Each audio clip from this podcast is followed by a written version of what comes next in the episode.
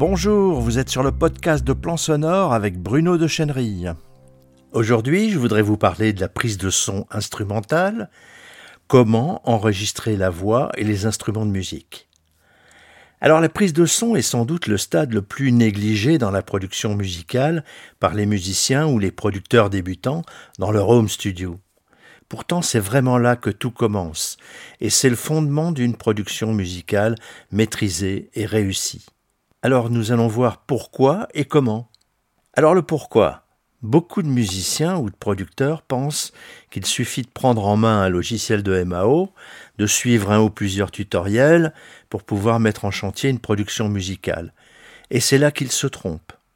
La question n'est vraiment pas de commencer par savoir où cliquer, quel menu ouvrir ou quel bouton tourner. Bien sûr, ça viendra. Il vous faudra au bout du compte trouver les réponses et maîtriser votre logiciel. Mais la question fondamentale est beaucoup plus, croyez-moi, de se forger une bonne stratégie de production, de trouver la philosophie qui la soutiendra. Car la production musicale n'est pas qu'une entreprise technique, c'est aussi tout un art. D'ailleurs, on pourrait très bien la comparer à la cuisine. Tout en bas de l'échelle, il y a le fast-food, et tout en haut, la gastronomie. Entre les deux, la cuisine familiale, les petits restaurants. Alors, où vous placez-vous en tant que musicien producteur Vous ne pouvez certainement pas prétendre vous situer au top, aux trois étoiles Michelin, n'est-ce pas Et vous ne voulez certainement pas non plus être classé comme un McDo. Vous vous situez quelque part entre les deux. On peut affiner un peu, sans doute. Alors, il y a la bonne cuisine familiale qui souvent vous est transmise par votre mère, votre grand-mère, mais pas toujours. Hein. Vous ne croyez pas vous seriez surpris de savoir ce que mangent la plupart d'entre nous à la maison.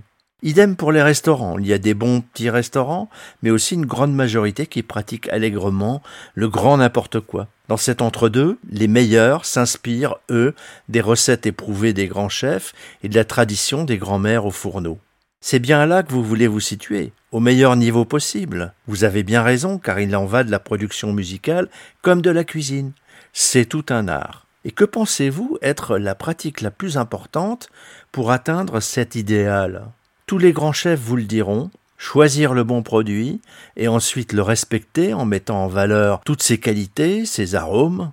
En production musicale, ça revient à avoir un bon instrument ou une bonne voix, une musique qui sonne bien au départ, et bien sûr de respecter ce matériau précieux, l'enregistrer au mieux pour pouvoir ensuite redonner, retranscrire la qualité du son, sa qualité musicale. Vous avez peut-être déjà une expérience d'enregistrement, de production musicale en home studio ou au cours de vos répétitions, de vos concerts. Oui, mais voilà, souvent elle n'est pas très positive et je sais très bien les problèmes que vous rencontrez. Vous tâtonnez, vous ne savez pas trop comment faire, quel matériel utiliser Vos premiers essais sont terriblement insatisfaisants. Le plus souvent, la qualité du son n'est pas au rendez-vous.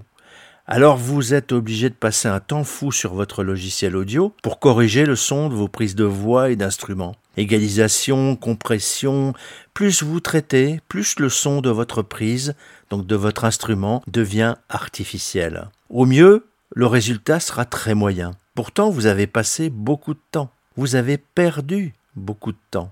Vous ne savez pas comment vous en sortir C'est compliqué Ne croyez pas ça. Au fond, tout cela est vraiment beaucoup plus simple que vous ne le croyez. Si simple, si vous saviez.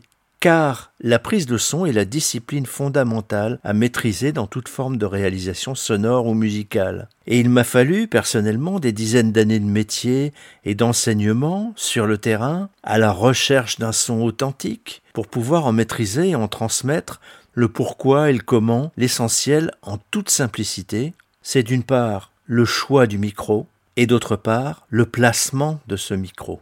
J'ai d'ailleurs concocté une formation à distance qui va complètement dans ce sens. Si vous êtes intéressé, c'est une formation courte, efficace, qui va à l'essentiel pour partir du bon pied et progresser très vite dans la prise de son instrumentale. Le programme est très très simple, il couvre tout ce que vous devez savoir à la base pour réussir vos prises de son. Pour plus d'informations, vous pouvez lire mon article La prise de son instrumentale sur mon blog Plan Sonore à l'adresse web habituelle plansonore.fr. Dans cet article, je reprends ce que je vous ai raconté là, mais en détaillant un petit peu plus, et je vous donne toutes les coordonnées pour aller visiter cette formation et vous faire une idée beaucoup plus précise. Vous êtes sur le podcast audio de Plan Sonore, il est disponible sur iTunes, Stitcher, SoundCloud, Spotify, bref sur la plupart de vos applications de podcast, Podcast Addict, Apple Podcast et Google Podcast et bien sûr sur notre site plansonore.fr.